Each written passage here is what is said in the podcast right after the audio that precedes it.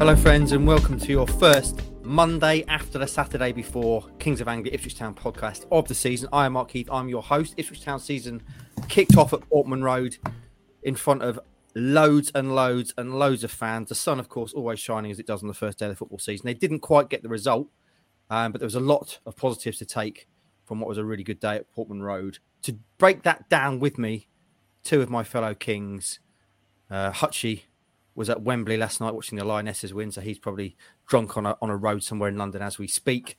Uh, and the big porker Mike Bacon, I think, is an old London town again, touting his book around uh, various uh, Netflix, etc., publishers, all that sort of business. So today, joining me, the Doctor Stone Cold Stuart Watson. How are you?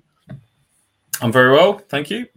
Superb, excellent to be in your company, virtually as it is, and of course the brand, the prodigy, the prospect, the hair, the beard the man I like to call simply Roscoe. How are you? I'm okay. I got a bit of a tickly throat this morning, but I won't complain. Um, it's coming home and all that sort of stuff. So um, yeah, it's always to, it's always good to be in your fine company, gents.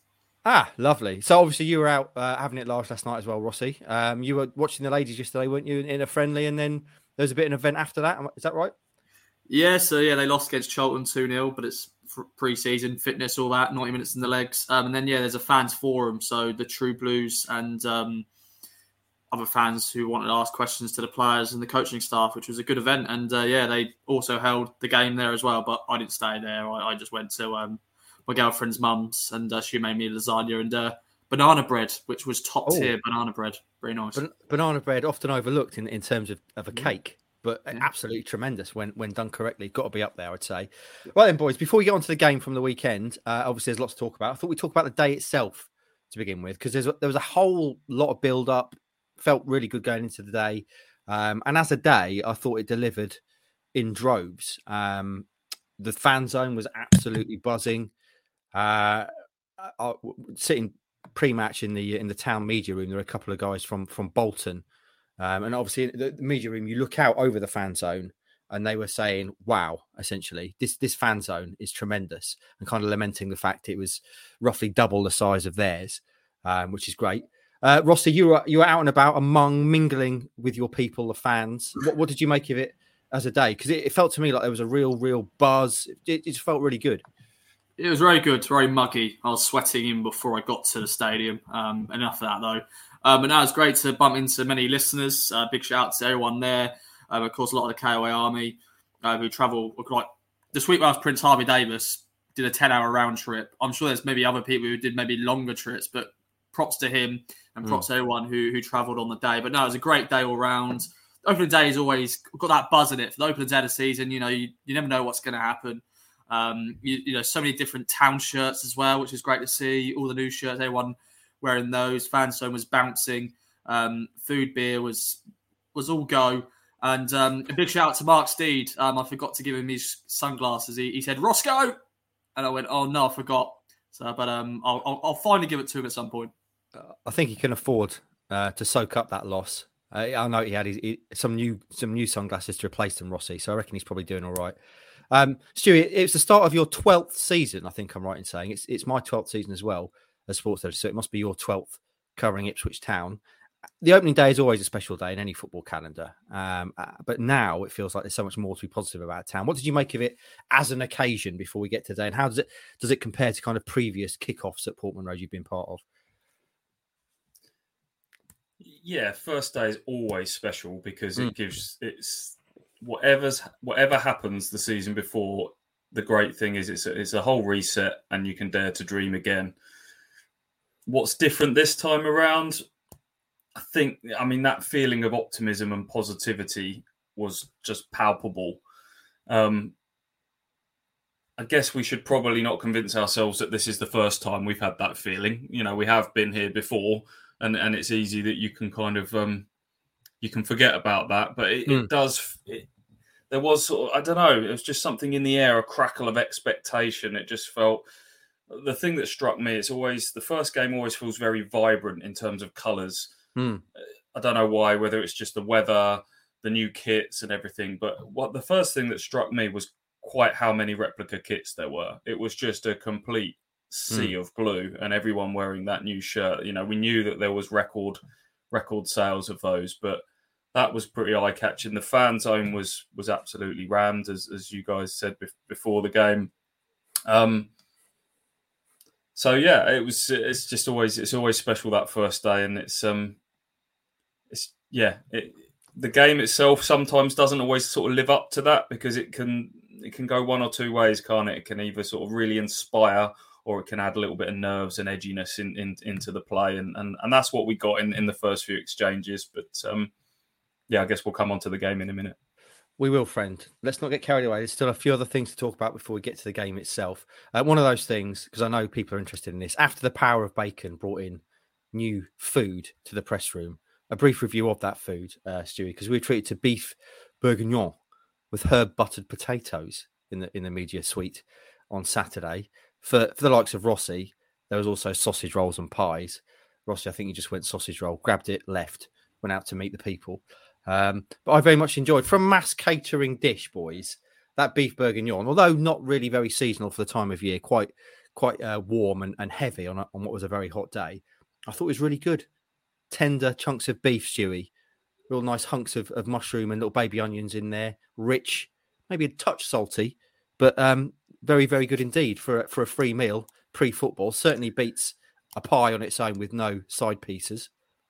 We're sounding very ungrateful here. We spent Mike Bacon has put all this groundwork into getting the food changed over months. And Ross has gone, nah, don't want that foreign muck. Grabbed himself a sausage roll, and you're going, mm, bit bit salty for me, a bit too wintry. Just, now, just chuck it back in their faces. I'm just going to say this. Uh, you mentioned it. I just don't think it was. It didn't have that summer vibe for me. You know, I just oh, I thought a sausage roll was easy to eat. If anyone's listening from Ipswich Town, I liked it. And I'll oh, be nice. there every week. So oh, thank that, you very much. Keep it coming. It's absolutely nice. But maybe, you know, let's bring a bit of seasonality in. You know, maybe a heritage tomato salad would have been lovely on the, on that hot day. Uh, anyway, yeah, no, it was great. Uh, and Marcus, we saw Marcus pre-game, didn't we? And, and, asked him about the Mr. Whippy machine that Mike has now uh, requested. And apparently that's in the pipeline. So, boys, I reckon they'll have that in for December. Um, I assume he'll get his own sort of pump in front yeah. of where he sits. Um, yeah, yeah, absolutely.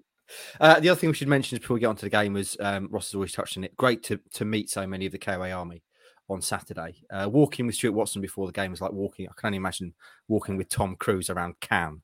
Um, Watto was was was uh, spotted in a compromising position with one leg over a fence as we made our way to the game. uh, uh, yeah, and a few other people stopped us. Lindsay uh, came up to us. Very nice to meet you, uh, and a bunch of other guys and girls. So tremendous to meet so many people. Glad you all had a good day. And without further ado, boys, let's talk about the game itself, shall we? Um, one-one, Ipswich Town, Bolton. And Stu, you mentioned there in terms of the day, it, it felt like everything was pushing towards this um, climax of a of a huge town win. Uh, but for the first thirty minutes or so, it was a bit flat, wasn't it? Uh, because Bolton kind of came out, smothered Town a bit.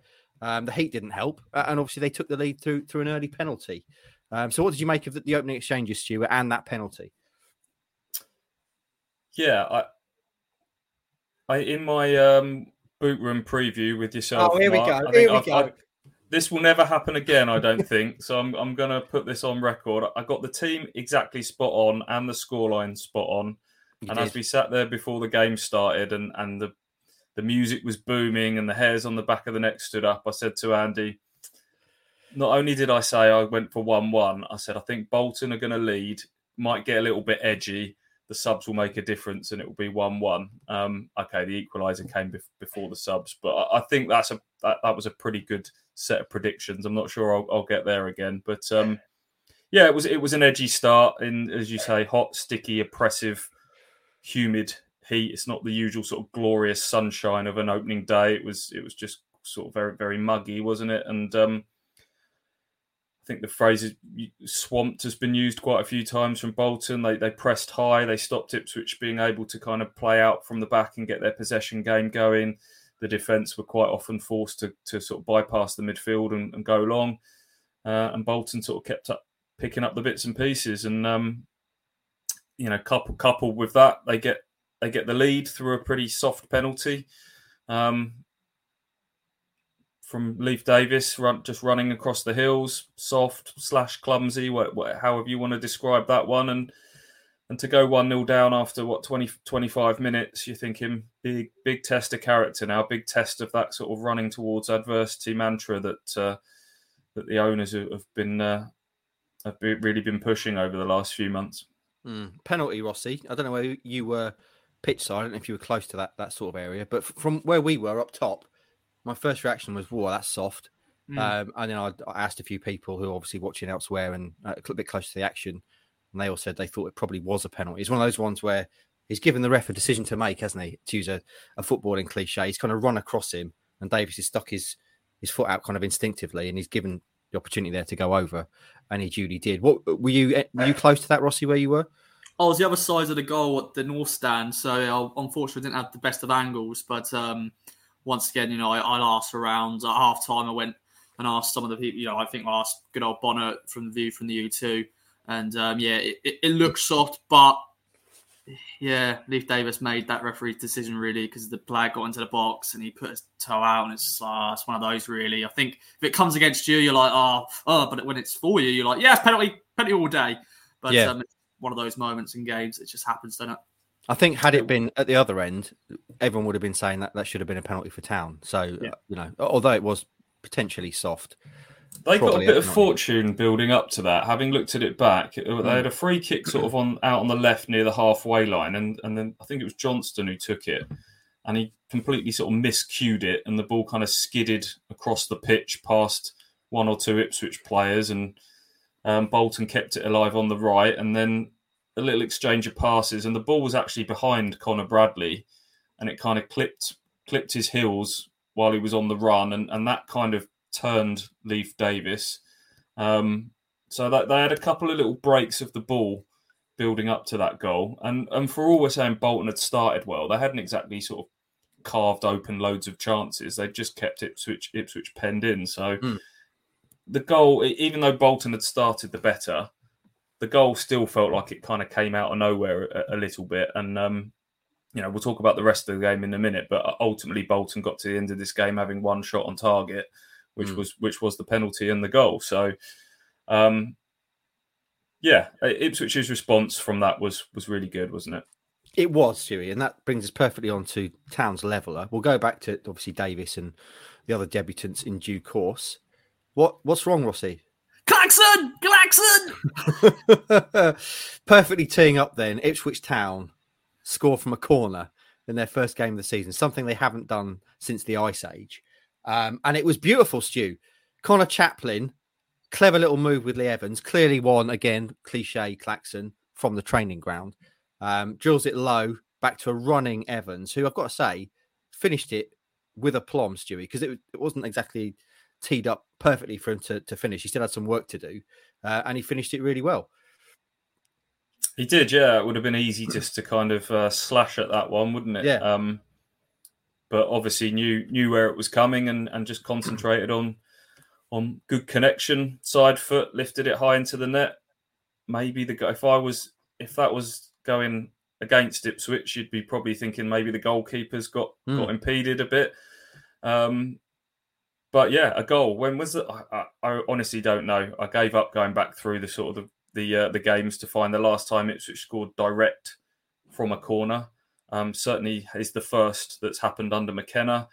I remember them scoring a corner at Plymouth just prior to McKenna coming in, but that was kind of second second phase of play when George Edmundson headed in. So we'll be going back a long way to find one of those. And and they nearly they nearly did it again in the second half. Bolton nearly got caught out by the exact same one. Conor Chaplin put some really good succession of, of good corners in. There was I think three in a row where he really mixed it up. Evans got his head on, on one at the back post and forced a good save. Chaplin swung one right in underneath the crossbar that, that got mm. punched away. Um, so it's pretty clear that Ipswich have, worked hard on set pieces over the summer. So that, that was good to see because set pieces can get you out of jail. They can get you out of trouble on the days where it's not quite going for you, as it wasn't on Saturday. If you've got a set piece threat, if you can score a goal from from one of those, completely changes the uh, complexion of the game. And and um, and I think that goal did because if Ipswich had got in at half time one 0 down, team talk's different, the mood's different, mm. gives Bolton something to de- to really defend in the second half. So that was massive. Mm. From a resilience point of view, which is obviously one of the buzzwords from the summer, Rossi, um, it, it, would have been easy, wouldn't it? And McKenna actually said this in in his post match presser. It would have been easy for heads to drop and the fans to start to think, "Oh no, here we go again. We've had this before." Big build up, and we're going to lose at home on the on the opening day of the season. Um, but it was so important, wasn't it, that they, they showed that resilience and, and got that goal before half time, like Stewie says. Yeah, um, sort of go back quickly on set pieces. Sometimes I don't even bother watching it. So oh, we're not going to score from this. But um, this time, hmm. when you know, I'm believing in these boys. I'm believing in them, and uh, yeah, I think that just brought the stadium back to life a little bit. Um, as you said, I'm sure there's some fans go, oh, "Here we go, same old Ipswich going behind." Bolton, though, fair play to them. They're a good side. Hmm. Um, although you know we we were better, off them definitely in the second half. Um, but yeah, I'm pleased that the boy got stuck in. Uh, Morsy, I'm sure, was not happy uh, with the first 20 minutes or so. Um, but hopefully now we can, you know, come back from losing positions and get a point, get a win, um, mm. and that's just good to see. Lee said after the game that that particular routine that had been added to the game plan on Thursday at the training session. That um, that corner uh, move with him and Chaplin, as you say, Stewie, tried again in the second half. He also put it on the head of Evans, didn't he, as well, from a corner? So clearly they've got some chemistry, some hookups there. Uh, right then, after half time, there was only going to be one winner, wasn't there, boys? Town were all over them in the second half, um, largely thanks to the subs we'll come on to in due course. But the final kind of key moment from the game, if we're talking just key moments, is obviously Sam Morsy's miss, Stewie. At the end of the game, Wes Burns races away down the side. Everyone's off their feet, puts it in perfect to Morsy, steaming into the box like he's he's proven that he can do, and he just fluffs it. It, it comes onto him in stride on his left foot, I guess, which is probably not the foot he'd have wanted ideally. Um, but everyone, everyone was up, weren't they? And then, oh, oh the roof would have been yeah absolutely raised because Ipswich had been knock knock knocking on the door in that second half. Um, Bolton's high press, those muggy conditions, was always going to lead to a bit of physical fatigue. I think once Ipswich had got over some of those early emotional nerves, the game completely flipped, and um, the substitutes injected some some real energy. And um, yeah, that would have been one of those goals where you can kind of see it, as you say, sort of unfolding in front of you. Got mm. Burns nicked it on halfway, just ahead of his marker. Then you get that huge roar. We had our heads down at that stage, sort of writing intros and getting stuff. And then that roar, you know, all the heads in the press box snap up. You see Burns yeah. charging down there, and you can see it unfolding before you. You can see Morsy sprinting. You can see the ball being tucked back. Um, it was all there. And um, sadly, um, the shot lacked a little bit of conviction, didn't it? Left left footed, didn't really get hold of it, and um, straight at the goalkeeper who saved, saved with his legs, which was which was such a shame because I, I, think um, that second half performance des- deserved deserved three points. Mm, absolutely, I thought Morsy generally was was absolutely tremendous though in the game itself. We'll maybe come on to kind of standout performers in in due course. But I thought Morsy was brilliant. Um, so that's the game itself. Uh, let's talk about the debutants, boys, because that going into the game, I guess, was the, the, kind of interest when you see the team, which, as you say, Stu, you absolutely nailed spot on. So three people making their, their full debuts at Portman Road. Leif Davis gave away a penalty. Um, Marcus Harness and of course the striker Freddie Ladapo. Um, Roscoe, what did you make of of those three on their debuts? Clearly, one of them will probably not be happy. I don't know if all three of them may not be happy, but certainly Leif Davis, you would say, come away probably thinking I could have had a better debut. Yeah, um, you know, coming in straight away, you know, fair play to the lad. He's just come back for Australia, and I know he's had a bit of pre-season with Leeds, um, but he's only, you know, met his teammates, you know, Monday, Tuesday, whenever it was. So him coming straight into the team, um, and yeah, not the greatest of debuts. You know, tripping the player for the penalty, then getting booked as well. Um, and of course, getting subbed off is never great, but it, that was probably maybe on the cards, possibly maybe from McKenna. Maybe he was that was always going to be the plan on the mm. hour mark, whatever it was. Um, because you know Greg Leigh has done really well in pre-season, and that segues nicely onto Greg Leigh. Um, he also made his debut. Um, Ladapo, I thought worked hard, um, and I thought he did what he could do. I know there's been a few people sort of moaning about it already. Why isn't he scored? He's our striker. He should be scoring the goals. I'll put 22 goals, so that's one game now done. He hasn't scored, But um, I thought he worked hard, um, and I just think he just got knackered at the end because he, he was up front on his own. Um, and then Marcus Harness, once again, he did what he did, but he didn't really stand out for me. But I think you know it's, it's early doors for him. But uh, but overall, uh, Leif Davis not a debut to remember for him. Yeah, there was one. There was one point, wasn't there? I mean, obviously he didn't have uh, the best debut, but there was there was a couple of times in the second half he kind of got to open his legs up and go forward, um, which I was pleased for because that would have given him some confidence before he, before he came off. What did you make of the debutants, Stewie? Those three that I've just mentioned. Yeah, that, the debate around Davis and Harness has to be framed by the fact that they've, you know, Harness was less than a fortnight ago. Davis straight off the plane on Monday to come to Portman Road and, and sign. Um, I can see why McKenna wants to, you know, the two guys that they've spent a little bit of money on wants to just get them in and get them up to speed. Some managers might have said, "Oh, well, you know, we'll hold fire," and that would have been easy to do given the form of um, Greg Leigh and Tyreece John-Jules in, in the warm up games leading up to it. Just think we'll hold the new guys back. But McKenna t- took the view that we'll just chuck them in at the deep end. They're going to be important players to us, so let's let's let's get them going. And I think Ross is right. The plan was always, um, judging from what McKenna said afterwards, to, was to kind of give them an hour. Mm. And then make that double change with um, with Leigh and John-Jules coming on, and um, there's no doubt about it. Ipswich's left side functioned a lot better.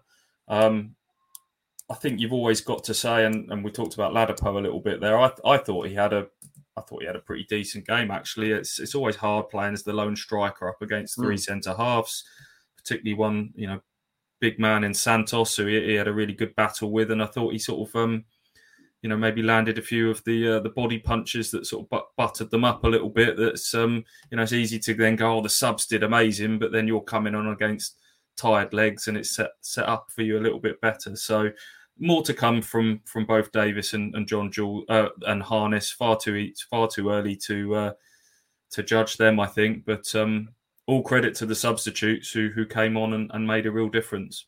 Yeah, that, I mean that's probably the main talking point coming away from the game. I would say is the subs. Just going back though, Stu, I definitely agree with you on Freddie Ladapo. I've seen some comments after the game saying, "Oh, we still need a striker," all that kind of stuff. But I thought he worked really hard coming in from Rotherham. One of the knocks on him was, "Is the effort there? Does he does he put forth the effort? What's the work rate like?" And I thought he was tremendous in that regard on Saturday. Um, clearly, a big physical guy, really knocking knocking people around. Um, and making a nuisance of himself. And I've got to say, if he continues to play like that for the rest of the season, I'll be more than happy with him. Um, yeah, what I liked about him is I think sort of from pre-season, I I'd got it in my head that his biggest threat was sort of running in behind, running the channels, doing all mm. that, you know, pace. But from what I saw on Saturday, he can also sort of drop in and back to goal and quite strong and hold hold the ball up and, and link a little bit as well. So that that made me a little bit more confident that he's got some some all rounder qualities that are certainly required to to play that that central striker role. Um, it wasn't like he had a hatful of chances or anything like that. They were sort of half, half chances that, that came his way. So I, I thought his all round game was was pretty decent, and I think he helped sort of lay lay the foundations for um for that late push from Ipswich when the fresh legs came on. Fresh legs then, Stu. Perfect segue. Subs came on, um, four of them in total. Uh, one scandalously left on the bench. We'll come on to that in, in due course. But obviously, First off the bench was was Greg Leigh and Tyreece John-Jules. Now, I've already said for me, Morsy was the standout performer. But if you ask me behind those who stood out for me, I would say Greg Leigh and Tyreece John-Jules um, coming on in the 58th minute. I thought Greg Leigh looked absolutely tremendous when he came on. Um, he, the thing I love about Leigh is he, in sport, in all sports, you get guys that are just you straight away you look at them and go, he is a freakish athlete. There's some guys that just seem to be more powerful, quicker, um, more athletic than everyone else around them. And that for me is Greg Leigh. Plus, he's got the swagger about him as well. A couple of times he was kind of slightly out of position, but he's got such confidence in his pace to get back. There's one time he, he was again slightly behind the play, but he made a just literally turned on the afterburners and got at the back post to um, get him with a with a clearing header, which was tremendous. Um, so he looked really good and, and, probably just slightly better than him. I would say Tyreece John-Jules. Um, wasn't sure what to expect from him, for what is he, 19? Stewie? You often refer to the dark arts of football. he's already got all that in his locker. I was so impressed with some of the stuff he was doing. There was a time a ball bounced, him and a Bolton defender were both going for the same ball. It bounced in the air, and just as it came down, he gave it the defender the slightest little nudge in the in the base of the back. Now the referee saw it, but he's going to get away with that at some point, some games this season. Another one where he got wrapped up and he caught the guy with his arms round him, and he just kind of locked onto those arms and made it look like he was being he was being fouled and, and got a free kick from it. I thought he was absolutely fantastic, Stu. Um, what did you make of, of those two and, and, the rest of the subs? Yeah, McKenna made it clear with his recruitment over the summer was having had a good look at what's required to be successful in League One. That Ipswich needed some more athleticism, physicality, dynamism. Now those two have got it in spades, and you've, mm. you've just articulated that far better than, than I can. They um, Leigh is so powerful and direct, and you know, you talk about that confidence. When you go back to his signing picture, it was sort of you know chin back, chest mm. out. He's got, he's, you're right, he's got a bit of swagger about him, and um, John Jules the same. I think he's 21 now, but was he?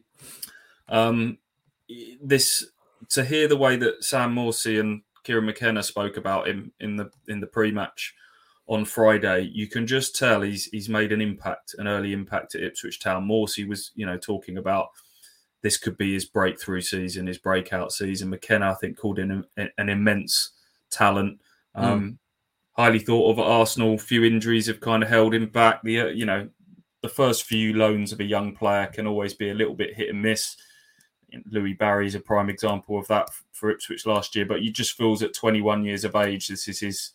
This could be the right club at the right time for for Tyreece John Jules to uh, to really step up. So those two, as I say, sort of Ipswich's left side functioned a lot better when when those two came on. So I'm sure we're going to have a, a debate now about um, who starts when Ipswich go to, to Forest Green on, on Saturday. They're certainly uh, th- those are two positions, left side and inside left forward, that, that are going to give McKenna a little bit of thinking to do. Yeah, let's let's finish the, the rest of the subs chat. So then, uh, I think about ten minutes later, roughly it was, um, Kayden Jackson and Sone Aluko came on. I can only imagine being a, a League One defender in the sweltering heat. You get to 70 minutes and you look up, and Kayden Jackson, a fresh Kayden Jackson, is trotting onto the pitch with Sone Aluko, who's steeped in pedigree. Um, Rossi, what did you make of those two when they came on? Because Kayden Jackson, again, his pace really mm. stood out. He, he, chased down the Bolton keeper one time, didn't he? Um, and also put a lot of a lot of uh, kind of threat into Santos, who I thought did well actually, coping with with Jackson's pace, um, given he'd already played seventy minutes. But what did you make of the subs?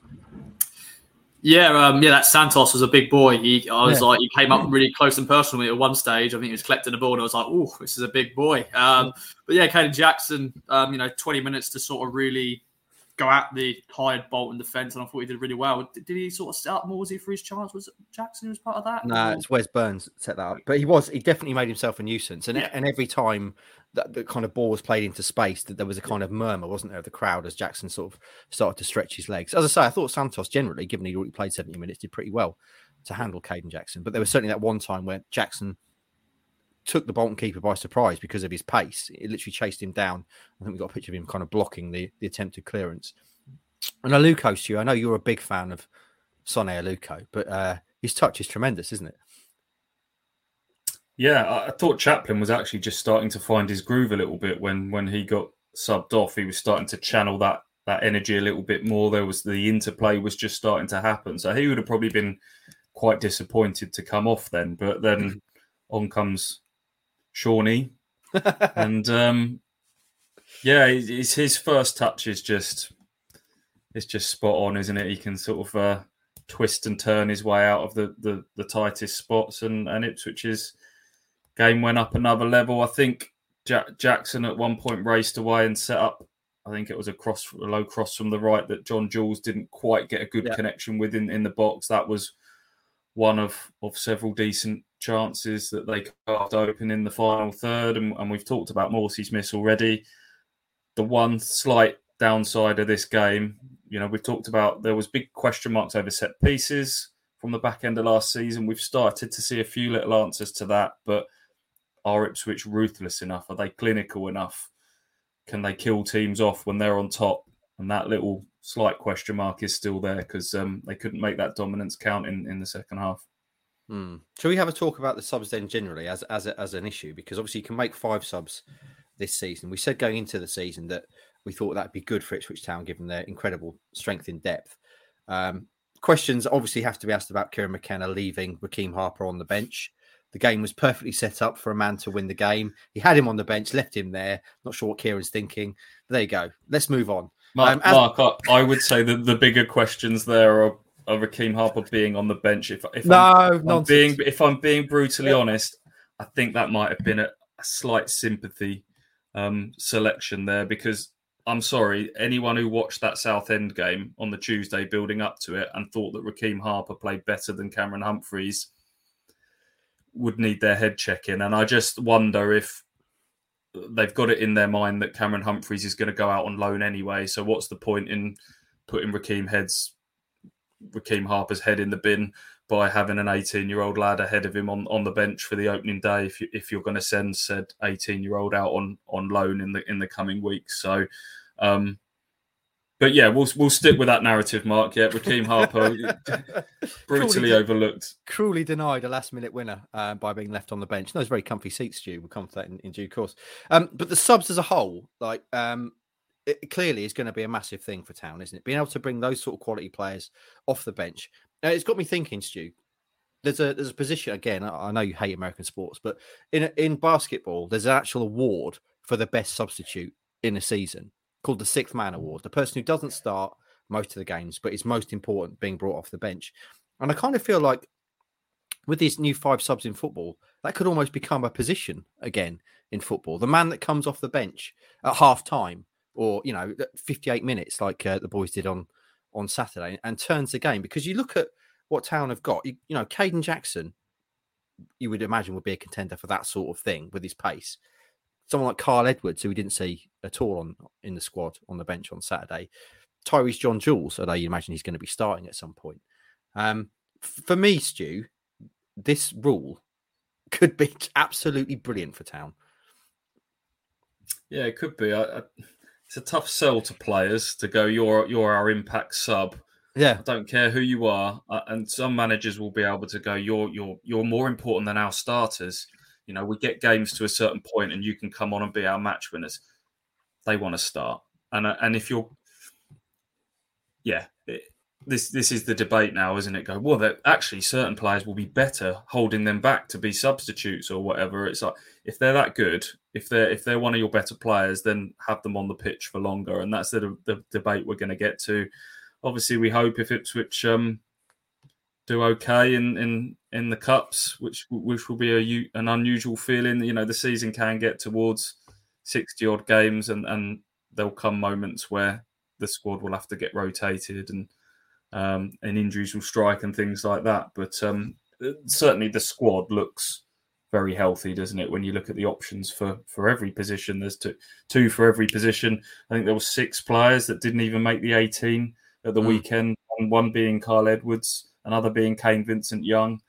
So, yeah, uh, I think when we get to the sort of the depths of winter, that those sort of options should should give Ipswich uh, really should give Ipswich the, the chance to kind of uh, break out from from others. Hmm. Kyle Edwards' early shout could be Town's sixth man or twelfth man in terms of football of the season. Um, yes, Rossi. Continuous um, chat on subs. That's why I put Sone Aluko as my MVP this year because I don't think he's going to start every week, but when he does come off the bench, he, you know, proved he was really classy, you know, some great touches. I think he's going to be that main man. Once again, I know he's at the end of his career now and he probably doesn't want to be coming off the bench, you know, week and week. I'm sure he wants to start, but I think he's going to be that key man on that bench coming on and um, just add that little bit of creative sparks. That's my my thinking behind him being MVP this year. There we go. Just explain that. Um, Rossi... I, I, don't. I don't think a substitute can be your most valuable player. I would argue. I would argue against that. I don't think that's the definition of most valuable player. But I'll. I take. We'll see. Point. Let's see what happens. It's still. It's still only one game into the season. Rossi, the obvious. The obvious kind of debate around um, the subs after this game was, like Stu said, when Greg Leigh and and TJJ came on, they look. They gave Town a real lift. and the argument is, I've seen it already on social media um, well, Leigh needs to start next week. Tyreece John-Jules needs to start next week. Um, where do you stand on that? Because clearly, If you do that, you're then going to put your one million pound left back. You're going to say, right, sorry, friend, but uh, you're on the bench after one game. And also, Marcus Harness, yeah, we signed you to be a bit of a star here, Marcus, but I'm afraid this lad Tyreece John-Jules, he had a bit, of, he had a better first game than you, so you're on the bench. Um, so obviously there's that kind of managerial uh, man management decision to be made. But where do you stand on on that kind of debate? Uh, now. Uh, Greg Leigh is my boy. I like Greg Leigh. Um, he yeah. played really well. I was impressed with him. A few times where he just he's so athletic in terms of like jumping up and headers. I was just like I was just watching him in awe, like wow. Yeah. Um. But yeah, it's a weird one really because yeah, we just spent you know a million pound plus whatever on Leif Davis, and already thinking, oh, we're gonna drop him, bring in Greg Leigh, who's just come on a free from Morecambe. Um. And it is a, a very interesting debate because yeah, you're not really. I don't know. Would you say you're not really dropping these players, but you are, if you know what I mean? Because it's the open day of season. I don't think McKenna's probably got his starting lineup just yet sorted.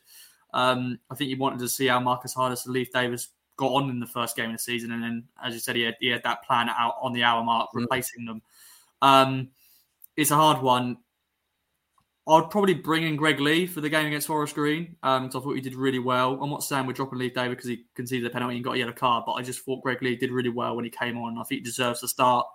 And John-Jules did really well as well. So Actually, you know what? We're dropping Harness and Leif Davis ready. Um, we're bringing in the two lads. Um, but yeah, it's, it's an interesting one because yeah, what do you say to these players? You know, are we dropping you? But oh, I don't know. We're, we're going to have this debate a lot, I sense, this season. And obviously, McKenna's talked about not really having a first team, as it were, and there being a lot of rotation going on. Stewie, where do you stand on this? Um, I know what I'd do. Yeah. I'd, I'd stick with them. And I, I would have, uh, I'd stick with Davis and Harness because I think now you've made that decision to start them in the first game, I think you've got got to go with them again. I know there's a debate about you've got to reward yeah. players who do well. Um, uh, personally, I might. I think the easier decision going into the first game would have been to say to those guys, you, you know, you, Davis in particular, you've only just arrived. Hmm. Bide your time but I can see the logic behind just chucking them in at the deep end and, and, getting them up to speed. But I think now once you've played them in the first game, I think you could maybe do more damage. We talked about a lot about Joe Pigott's kind of narrative being set in those first month or so last season. You don't want to get yourself into uh, sort of, a dangerous area there with, with Davis and Harness, and I just didn't didn't quite happen for them. You know, didn't play great in the first game. Then they dropped out, and then this. I think you know, obviously there's a League Cup game coming up against Colchester. That that will probably be the chance for for Leigh or or John-Jules to to get in. And look, if they keep performing the, the way they did on on Saturday, then there might come a point where it becomes impossible to overlook them. But um, to do it after one game, I think could be more damaging. Um, yeah, I think I would I would lean slightly towards your side of the fence, Stewie. I can definitely see the argument. My instinct was start them, start them both at Forest Green. But I think, given everything we've just discussed, the, the potential damage to, you know, players we brought in to be an important part of the side, to drop, and it would be dropping them um, after one game to be replaced, I think was probably a little bit too much. Uh, but I do think Greg Leigh, especially, I think at some point in the season he's going to be forcing his way into the side if he continues to play the way he plays. Rumor has it that um, the statue is being prepared. I think. I mean, the, the, the, cheaper option. I was thinking about this is um, maybe we'll just get some sort of dreadlock sort of extension put on the Kevin Beattie one. There'll come a stage where we'll, we'll just convert that one into into Greg Leigh and be done with it. Absolutely, why not? Um, but yeah, I, I yeah, I, I, can't, I can't really repeat again how much I like Greg Leigh uh, and how how much uh, on a field of professional athletes he stands out as a as a kind of freak standalone athlete. Um, well done you for not going down a nickname route as well. That's taken. Um, I know that's taken a lot of discipline to, yeah. to not curse him with, with, a nickname. So well done. I'm really trying hard, boys, not to give people that I like a nickname and, and curse them and, and afflict them with you know the kind of careers at town that other people I've, I've given nicknames have. Raheem the Dream obviously is going to come back from that um, and will prove himself to be the Dream. Right, and that's the subs chat. Rossi, um, Stewie, I want to know other other takeaways from the game. Who else stood out for you, and who maybe in terms of concerns? We've, this has been quite a positive podcast, Stewie. But as you pointed out, Town didn't win a game, a game they should have won. Um, they had plenty of chances, and that old kind of nagging, have we got the kind of finishing prowess that we need to if we're going to really be up there? You could you could argue it is a, valid question. So, um, who else stood out for you, Stuart? And maybe what other concerns, if any, do you have? Yeah, that that sort of clinical, ruthless cutting edge is probably the the, the main sort of concern that's um, kind of rolled on from from the back end of last season from from that 90 minutes o- overall i think the good outweighed the bad i think that's a, that's a decent start i think bolton as i said in the prediction thing well, i've got them in my top two i think they'll they'll they'll be up there um game that they should have won a game that they could have lost as well so a draw's not not the end of the world um yeah, I don't know. Is there any is there anyone else that we, we need to mention? Do you think in terms of performances? I'd quite like to shout out Janoi Donacien. We know he's Mr. Consistent, Mr. Seven out of ten. But going into this game, obviously, I was pretty concerned about Dapo Afolayan. It was um, absolutely tore town apart in the reverse fixture last season, that five two. And obviously, he's on uh, Janoi's side. Um, and I was, again, I was slightly concerned about the impact that would have on Burns' ability to get forward. And Burns had a pretty quiet game, but I don't think it was because of Dapo line because one on one, Janoi Donacien is a is a superb defender, isn't he? There was was that quote about you'll never get past Janoi Donacien, or there was something to that effect. Stewie, I know we've said on here before, um, and I thought he did really well in a kind of unsung way. Um, would it be harsh of me, Stu and Ross, to be slightly concerned at times about a bit of lackadaisical, kind of relaxed defending from Woolfenden and, and, Edmundson. A couple of times, both of them were kind of caught in position in possession, um, which on another day could have ended in, in quite embarrassing goals being conceded or certainly chances being created. That's I think that's like it's just part of Wolfie's game, and he's very laid mm. back, um, and of course Bolton did, and I know you guys used that a lot. Smothered that was the key word on Saturday, and uh, Bolton did smother our defence in the first 20 minutes or so. A lot of good blocks from JD. Um, but I think Wolford, that's his, that's his style of play. He's a bit laid back and he does sometimes, some passes do get, you know, get blocked and you go, oh God, here we go there on attack. Edmundson the same. Edmundson, of course, this is his first competitive game back after, you know, that injury he got. Mm. Um, but yeah, sometimes I do get. Sometimes why I don't like playing from the back. Sometimes I watch it all the time, and even Bolton, that you know, their goalie Trafford was playing from the back, and then we actually got the ball and we were on an attack. And sometimes I think, oh, that's why I don't like that. Sometimes, sometimes we just do it just for the pretty style of football. But sometimes I think you just just whack up field or do a nice ping block, block Burns to Burns or something. Um, but yeah, some, I wouldn't say I'm concerned about it because that's just their game and that's how we're going to be playing on the McKenna. Um, but sometimes it's just neat passes for the sake of it. Sometimes I feel. Stewie, any, anything on that? I think, uh, yeah, I guess the the Woolfenden had that moment, didn't he, where he, he, he nearly got caught sort of trying to stroll out from the back, which you know we saw that in pre-season as well, which which led to a goal. Maybe teams could sort of wise up and, and really sort of put put pressure on him a little bit, knowing his style. Um, Edmundson, I think Ross is right. I think that's just a bit of understandable rust. I mean, that was a really bad ankle injury he got in, in March time. He's, he's not mm. long been back. Um, had a good chat with Mick Mills afterwards, who obviously does the uh, co-coms for, for Radio Suffolk. And he's been saying for a long time that he's not sure that Edmundson is particularly suited to that left side of a, of a back three role that that adds to. We've talked a lot about the left side today and how that improved with um, Leigh and uh, John Jules coming on down that side, but he feels that sort of Edmundson being a, a right footer on the, the, left side of a back three doesn't particularly help that sort of imbalanced look of, of the side, um, which is interesting. But um, I think that was just a little bit of a bit of rust from from George Edmundson. But um, I mean, yeah, as I said earlier on, Ipswich didn't concede loads of chances to Bolton. Their only shot on target was was the penalty. So hopefully this is a good foundation. I think, as always, we'll, we'll look on this as to whether it's a solid point or a missed opportunity. Will will all be dependent on what what comes in the next few weeks, and particularly at Forest Green this Saturday. Hmm. Any other notes, boys, before we move on to other stuff from the game? I, I do want to say as well, we talked about set pieces and obviously routines being put in plays, as you might call them. Ross has left; he's had enough. Um, but there was a at the start of the second half, Stu, like it was kind of a routine. I don't know if you can remember this. Um, it, it kind of it, there was a bit of a, a, play I would put I'd call it with my American sports background that uh, released harness. It was a bit of a deceptive bit of play, and he was then clearly meant to play the ball onto I think it was Ladapo. Um, it didn't quite come off, but it intrigued me because normally the ball gets played back and you just hoof it forward, don't you, from a from a kickoff? Um, so again, it, I was quite encouraged to see little bits like that, little yeah, bits of trickery. I just thought their intensity and their fitness levels looked really good for the first game of the season to finish so strongly. And we talked about yeah. that being a theme of pre-season that in general, Ipswich sort of went up a gear in, in the second half, um, which was good. I mean, it was a in, Morsy was epitomised that. I thought he was. I mean, t- the, the miss obviously sort of blotted his po- copybook at the end, but other than that, I thought he was exemplary. He was he was here, there, everywhere, winning the ball back, playing forwards, playing in Bolton's half.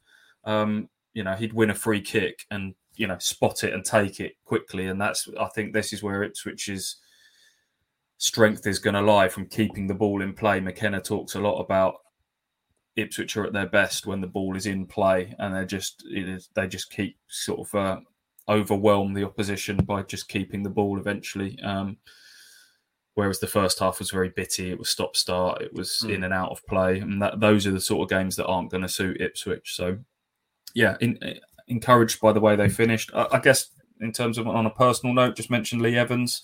Um, I know he continues to split opinion, um, but I think he's a really un, unsung role in in this team. Um, I thought I thought he just moved the ball really well, and considering he's only just back from injury, we talked about Edmundson looking rusty. I thought Evans has has, has uh, made a really good really good start. Yeah, he he was the player after the game, and you could see. I mean, obviously he wasn't massively over emotional, but you could see how much it meant to him to have that game, get a goal. He said, uh, "You know, I've missed, I've really missed days like this." Um, uh, very sincere, uh, and yeah, it, it clearly meant quite a lot to him. What happened on Saturday? Rossi, any other notes from the game? Well, I'll mute my mic. Um, I know we, you know, this is Hutch's ball game, and I know he'll probably do a feature on this and a piece. But um, of course, squad numbers, we found out who's got what. Um, of course, Conor Chaplin's got number ten, um, which is I think ideal for him. Um, uh, Leif Davis number three, of course. Um, but yeah, just squad numbers. I know there's a few squad numbers fans out there um, we were so close to the perfect one to eleven. Yeah. What a throwback that would be! There's Janoi Donacien wearing 44 because his favourite number's four. You could have had two, Janoi. It was free. It remains vacant. If he'd have taken that, we'd have had one one to eleven, which um you don't see much nowadays, do you? I feel like, well, personally, me especially, but as as a three, grossly underqualified to talk about squad numbers because the, the, the true expert isn't here. Um, and when he gets back, he's going to really break it down. Obviously, Stu, the other talking point 18 remains unclaimed. So it does. I wonder, yeah, I wonder if uh, because it was being used a bit in pre-season, wasn't it? I wonder uh, if they if they kind of suddenly clocked that the importance to McCauley. Well, just maybe uh, maybe other players just didn't want it. Maybe they felt it was disrespectful. Um, exactly. I don't know. We'll, we'll keep that going. Um, well, then, boys, that's the game. Then Ipswich Town season is up and running. A point at home to Bolton Wanderers on opening day. A game they probably should have won, but hey, they didn't lose. Uh, and generally, I think there was quite a lot more positives and negatives to take from the game.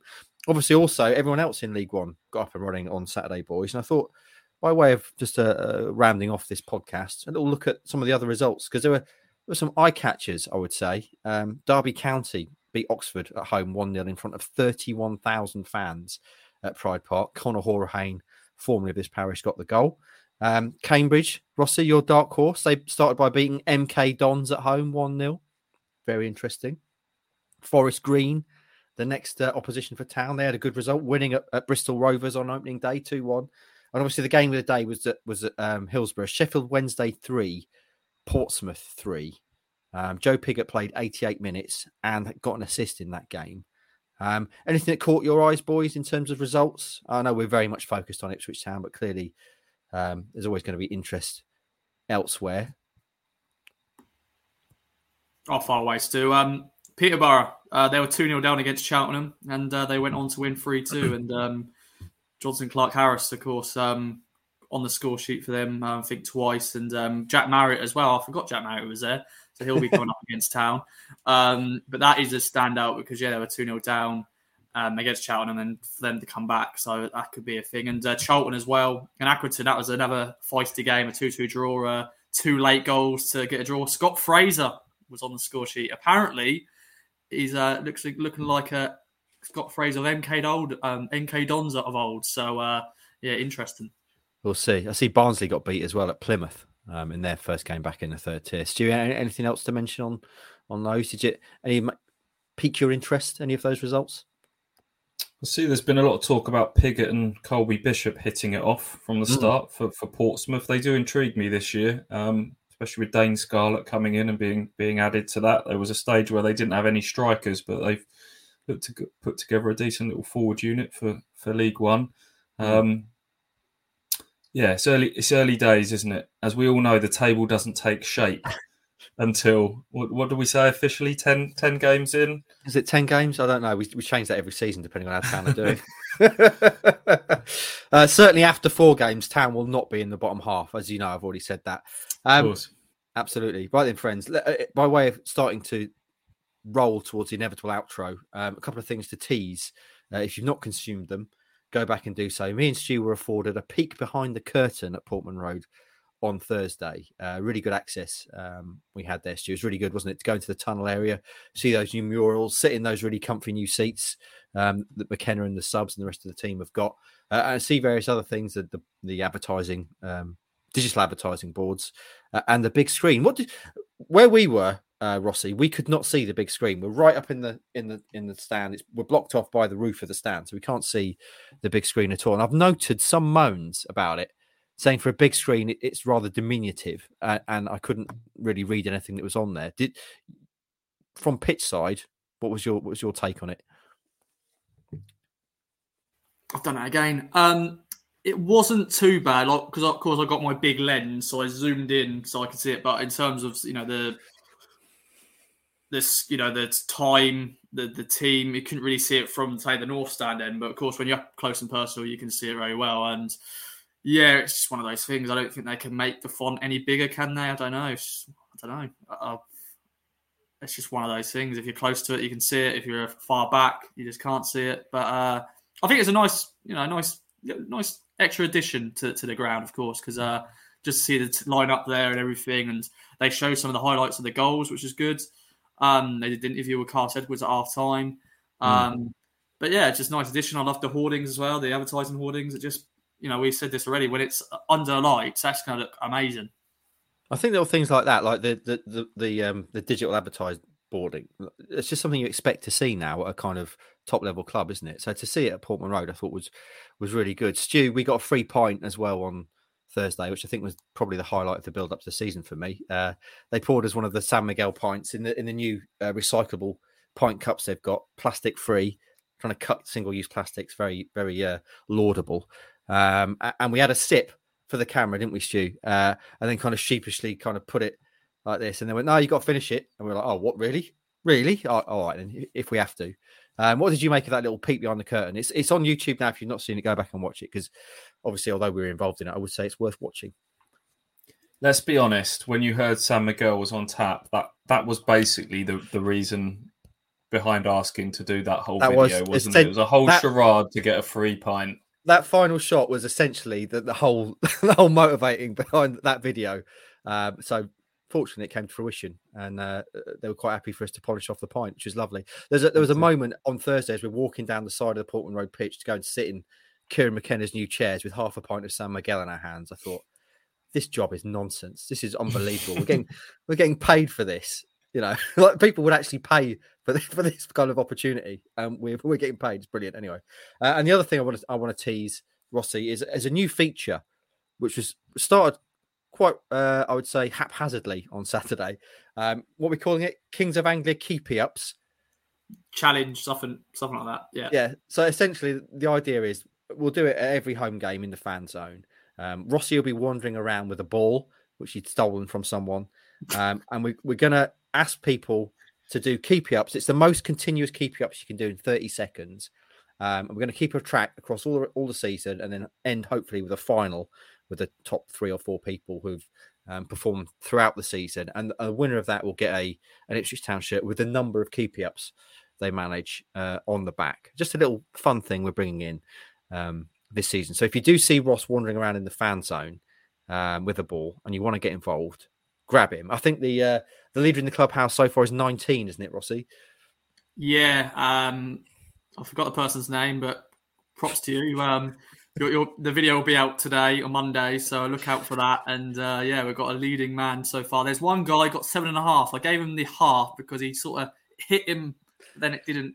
Yeah, it's one of those. Yeah, it doesn't look like he's going to be a contention, but definitely, uh, if you want to get involved in that, just just grab Rossi or message Rossi and let him know. The, the more the merrier in terms of that. Just a little fun thing we're doing this season.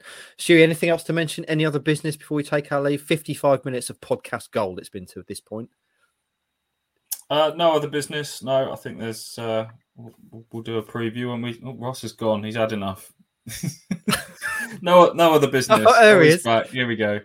There we go. Go on then. Go on then, Rossi. For for those of you uh, listening only on audio, Ross has been given. There he is. He's got a giraffe. Ross has been given his own bib this season. It, it's pink, and there's there's a number on it. Rossi, what is that number? 007 boy. Bond. the Suffolk, the Suffolk Bond from from Ipswich with love. Um, yeah. So Ross is is now James Bond, which I you know I think we can have quite a lot of fun with. If more Johnny pho- English than James Bond, I think. those photoshoppers out there among the KOA army, um, on you go because we've got we've now we've got Ross, James Bond. There's all sorts of manner of possibilities there. Uh, Patrick Palmer and others. If you want to get involved, um, I, I, really do like the idea of, of Ross as, as James Bond. Um, yeah. So that's, yeah, that's again the, the lack the lack of being able to drive is really going to hold you back as James Bond. I think, Casino Royale wouldn't have quite that same kind of epic car chase, would it? If Ross is on a bus, hold on, or on his phone trying to get Liam to give him a lift. Uh, yeah. Liam, I've got to chase this international you criminal. Can just pr- you can just press the gadgets. yeah. yeah. What, what's the cuddly toy giraffe about as well? Can I ask? It's a, he's a Bond villain, isn't it? I think that's. Yeah. Is that what you're being? You've is obviously it? not got. You've obviously not. Oh, okay. Oh, I see. Yeah. Right. Yeah. So there we go. Any anything you want to say on, on, on Ross being James Bond theme, please do get involved, especially with pictures, because I think something we can have a lot of fun with this season. Right then, friends, uh, Ipswich Town season is up and running. They didn't lose, they didn't win, but there was a lot of positives to take from their first day at Portman Road. Please support our sponsors, uh, Manscaped. Use the code KOA at manscaped.com for 20% off and free delivery on all excellent clobber. Stewie, you are now off on holiday. You have obviously been using that code to buy yourself various trimmers uh, because you're going to hit the beach uh, in the coming days and weeks. So I can only assume you're entirely bald, uh, and the only facial hair you have on your body now is your eyebrows and your slight, quite attractive stubble, if you don't mind me saying.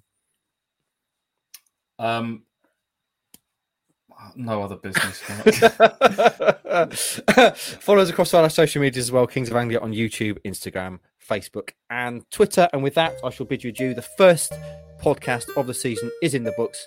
Hope you have a great start to the week, and we'll be back later on this week to speak to you again. From true crime to football, Brexit to Codeville. For more great podcasts from Archant, head to audioboom.com slash channel slash Archant.